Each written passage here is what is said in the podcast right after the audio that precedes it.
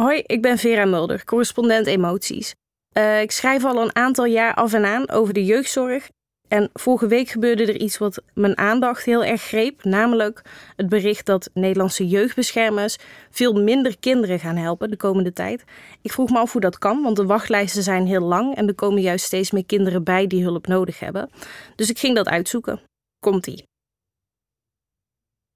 Grote doorbraak in de al jaren overbelaste jeugdzorg. Per 1 mei van dit jaar gaat de werkdruk van jeugdbeschermers drastisch omlaag. Daarover bereikte vakbond FNV en werkgevers in de jeugdzorg twee weken geleden een principeakkoord. De druk gaat niet omlaag omdat er ineens veel meer jeugdbeschermers bij zijn gekomen, of omdat de bestaande jeugdbeschermers er eindelijk geld bij krijgen om meer zorg te kunnen verlenen. De druk gaat omlaag omdat ze eigenhandig het aantal gezinnen dat ze helpen terug gaan schroeven.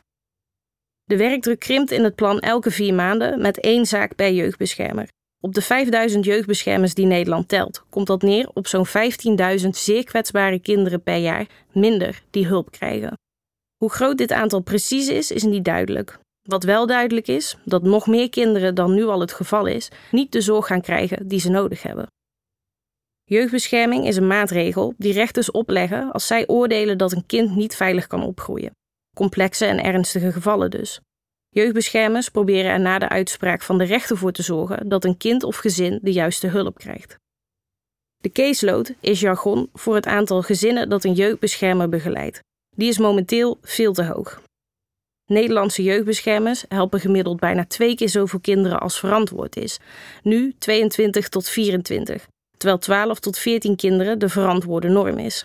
Daardoor raken de jeugdbeschermers overwerkt, vallen uit en verlaten de sector, om nooit meer terug te keren.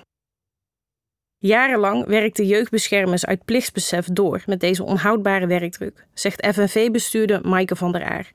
Maar het houdt een keer op en dat moment is nu gekomen. Omlaag dus met die last.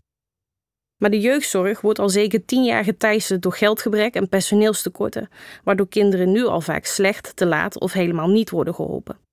Hoe kan die caseload dan krimpen? En waar blijven de kinderen die nu geen hulp meer krijgen? Ik bel van de Aar. Namens vakbond FNV komt ze al 15 jaar op voor de belangen van werknemers in de jeugdzorg. Het verlagen van de caseload was mede haar idee. Maaike, het is crisis in de jeugdzorg. De wachtlijsten zijn ellenlang. Hoe kun je dan minder kinderen gaan helpen? Maaike zegt: als we zo doorgaan, hebben we straks helemaal geen mensen meer over om al die kinderen te helpen. Het is kiezen tussen twee kwaden. Zoveel mogelijk kinderen proberen te helpen, ten koste van de gezondheid van onze jeugdbeschermers, of de wachtlijsten laten oplopen, de kwaliteit van de zorg die wel wordt verleend verbeteren en het personeel dat we hebben proberen te behouden. We zetten nu in op het laatste. Vorig jaar maart kwam er een rapport uit van onderzoeksbureau Significant Public, dat concreet maakt wat wij bij FNV al jaren horen. De werkdruk van jeugdbeschermers ligt veel te hoog. De onderzoekers kwamen erop uit dat het bijstaan van 8 of 9 gezinnen of 12 tot 14 kinderen per fulltime jeugdbeschermer het maximaal haalbare is. Alles daarboven zorgt voor overbelasting, gaat ten koste van de kwaliteit van de zorg en van de gezondheid van de jeugdbeschermer. Naar aanleiding van dat rapport vroegen we onze achterban hoe groot hun caseload is. Gemiddeld twee keer die norm, zo bleek. Waar ze zo druk mee zijn, vooral met het hele land rondbellen en vragen: wie heeft er in godsnaam zorg voor dit kind? Leuren met kinderen noemen ze het zelf. Er zijn namelijk overal geld- en personeelstekorten en beschikbare hulp is schaars. Maar ook zoiets als dossieruitvraag na een echtscheiding vreedtijd.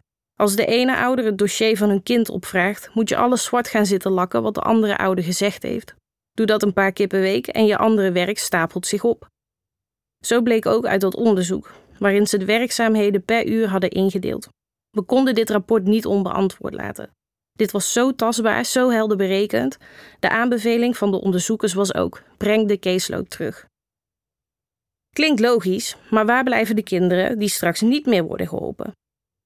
Maaike zegt, mogelijk op wachtlijsten. Mensen schrikken daarvan, en terecht. Kinderen die al hulp krijgen, verliezen die hulp overigens niet. De zaken die nu lopen worden afgerond. Maar bij het einde van een maatregel nemen de jeugdbeschermers geen nieuwe zaak aan, net zolang tot hun werkdruk op een verantwoord niveau is. Dat betekent overigens niet dat er helemaal geen nieuwe zaken meer aangenomen worden. Als een jeugdbeschermer binnen vier maanden twee zaken kan afronden, is er plek voor één nieuwe. Het plan is namelijk dat de caseload van jeugdbeschermers elke vier maanden met één zaak krimpt. Grof berekend, op 5000 jeugdbeschermers zijn dat 15.000 kinderen per jaar minder die hulp gaan krijgen. Dat is mijn berekening en niet die van Van der Aar. Volgens haar is het onmogelijk te voorspellen hoeveel langer de wachtlijsten precies gaan worden. Ze zegt daarover: Dat heeft met zoveel variabelen te maken. Hoeveel kinderen met de maatregelen bij gaan komen, hoe groot het verloop onder jeugdbeschermers gaat zijn, of de werkgevers ZZP'ers gaan inschakelen om zaken aan te nemen en of er misschien nieuwe jeugdbeschermers bijkomen als gevolg van dit principeakkoord, wat de sector mogelijk weer aantrekkelijker maakt om in te werken. Ook de status van de maatregelen zelf speelt een rol. Een jeugdbeschermer die net vijf nieuwe maatregelen onder zijn hoede heeft gekregen, kan minder snel gaan afschalen dan een jeugdbeschermer die toevallig aan het einde van een aantal maatregelen zit. Dit is hoe dan ook een noodoplossing. Zorgen dat de jeugdbeschermers overeind blijven is onze prioriteit. Maar het uiteindelijke doel van deze actie is om de verantwoordelijkheid voor het verbeteren van de jeugdzorg terug te leggen bij de verantwoordelijken, het Rijk en de gemeente. Die hebben de sector te lang verwaarloosd en de werknemers vingen al die tijd de klap op. Geen loodgieter repareert structureel twee kranen voor de prijs van één. Maar omdat het in onze sector gaat om kinderen in kwetsbare situaties, voelen we ons verantwoordelijk en gaan we stelselmatig over onze grenzen heen. Tegelijk probeer ik ook aan die mensen uit te leggen: jouw verantwoordelijkheid stopt bij de 32 of 36 uur die in je arbeidscontract staan en wat je in die uren kunt doen. Je kunt de problemen in de sector, het karige beleid, niet ook nog in je eentje veranderen. Jeugdbeschermers branden al sinds de zorgdecentralisatie van 2015 in grote getalen op. Waarom vindt deze actie nu plaats? Maaike zegt: omdat nu, na jaren vruchteloos actie voeren en onderhandelen, ook bij de jeugdbeschermers zelf het besef indaalt dat niemand ze komt redden. Het Rijk niet, dat weigert om structureel meer geld in de zorg te steken. De gemeente niet, die zich niet geroepen voelen dingen te veranderen. Want de jeugdbeschermers gingen toch wel door met hun werk.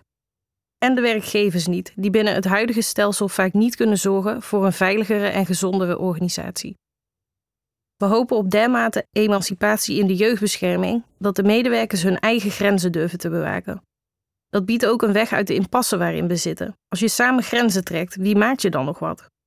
We hebben inmiddels negen keer op het Malieveld gestaan. We hebben eindeloos onderhandeld, maar dat liep altijd stuk op geld, systemen en bureaucratie. Jeugdbeschermers komen nu voor het eerst voor zichzelf op, door werk te weigeren, hoe erg dat ook wringt. Hoe ging het terugschroeven van de taken van jeugdbeschermers in zijn werk? Maaike zegt: Toen het rapport van Significant Public verscheen, zijn we met onze achterban gaan overleggen. In oktober 2022 stuurden we een mailbom naar minister voor Rechtsbescherming Frank Weerwind. 1500 jeugdzorgmedewerkers schreven hem tegelijk hoe hoog hun nood is. Daar kwam geen bevredigende reactie op, geen wezenlijke verandering. Toen besloten we om zelf de werkdruk te verlagen.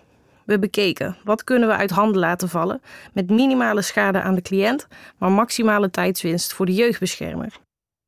Eerst hebben we de bereikbaarheid van de jeugdbeschermers beperkt. Ze namen alleen nog de telefoon op voor lopende zaken, niet meer voor allerhande zaken die niet bij hen hoorden. We zijn ook gestopt met in de rechtbank verschijnen.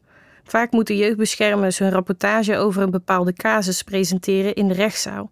Zo'n zaak duurt gemiddeld niet zo lang, maar rechtbanken lopen altijd uit en jeugdbeschermers zijn voor zo'n kort praatje in de praktijk vaak een halve dag kwijt met wachten op de gang en reizen. Zo'n rapportage kan ook digitaal of telefonisch. Niet alle jeugdbeschermers deden met alle acties mee. De acties waren vrijwillig, dus er waren ook mensen die gewoon naar de rechtbank bleven gaan, omdat ze inschatten: dit gezin heeft me daar nu nodig. Sommigen gingen cherrypicken, dan eens een dag onbereikbaar zijn, dan eens een rechtszaak skippen. Maar de grootste winst was wat mij betreft dit. Alle jeugdbeschermers, voor of tegen, kregen nu eens de mogelijkheid om nee te zeggen, of ze dat nou deden of niet. En autonomie geeft macht. Afgelopen januari was er nog steeds niks veranderd, dus kondigden we onze actie aan. Eigenhandig de caseload omlaag brengen. Alleen, we hebben het hier over precaire zaken. Je kunt die kinderen niet zomaar laten vallen. Toen we zeiden, we moeten om tafel voor een veiligheidsplan, want we gaan deze actie nu inzetten, drong de ernst van de situatie bij alle partijen door en ontstond er eindelijk een opening om te onderhandelen. We gingen om tafel met werkgevers, het ministerie van Justitie en Veiligheid en de Vereniging van Nederlandse Gemeenten. Dat was een bumpy ride, maar heeft toch geleid tot dit principeakkoord. Nu hebben de leden van beide kanten het laatste woord. Hoe voelen de jeugdbeschermers zich bij dit principeakkoord? Maaike zegt: Het is een onverteerbare opdracht. Kinderen weigeren, terwijl er zoveel hulp nodig hebben. We merken dat het verlagen van de caseload discussie oproept, maar ook, voor het eerst, ruimte maakt voor andere gesprekken. Voor vragen waar nooit tijd voor was. Bijvoorbeeld, wat vraagt de buitenwereld eigenlijk van ons en hoeveel kunnen en willen we op ons nemen? Dit akkoord is een begin, geen einde. Ja, de wachtlijsten kunnen verder oplopen, maar de gezinnen die wel geholpen worden, krijgen meer tijd en aandacht. En we hopen op deze manier ook de arbeidsmarkt weer aantrekkelijk te maken voor potentiële nieuwe jeugdbeschermers. Want laten we wel wezen, niemand die staat te trappelen om in deze jeugdzorg te gaan werken. En een simpele rekensom leert: we hebben nu 5000 jeugdbeschermers met een werkdruk die twee keer zo hoog is als verantwoord. Dus we hebben minstens 5000 nieuwe jeugdbeschermers nodig. Tegen sommige kinderen moeten we nee gaan zeggen. Tegen de jeugdbeschermers, wees bereid om voor jezelf op te staan. En tegen de verantwoordelijke zeg ik: aan de bak, deze is voor jullie. Het is de missie van de correspondent om voorbij de baan van de dag te gaan. Onze correspondenten voorzien het nieuws van context en schrijven over de grote thema's van deze tijd. De correspondent geeft me de vrijheid om mijn nieuwsgierigheid te volgen en de tijd om verhalen te schrijven. En zo probeer ik onzichtbare structuren zichtbaar te maken en een andere kijk te bieden op debatten die het nieuws domineren. Dan gaat het minder over het spelletje en veel meer over wat er op het spel staat. Vanaf dag 1 zijn onze artikelen, boeken en podcasts gefinancierd door onze leden. Volg ons op onze journalistieke zoektocht. Overweeg eens lid te worden van de correspondent. En maak daarmee samen met ruim 70.000 anderen onze onafhankelijke journalistiek mogelijk. Dus word lid van de correspondent. Ja. Word lid. Word lid.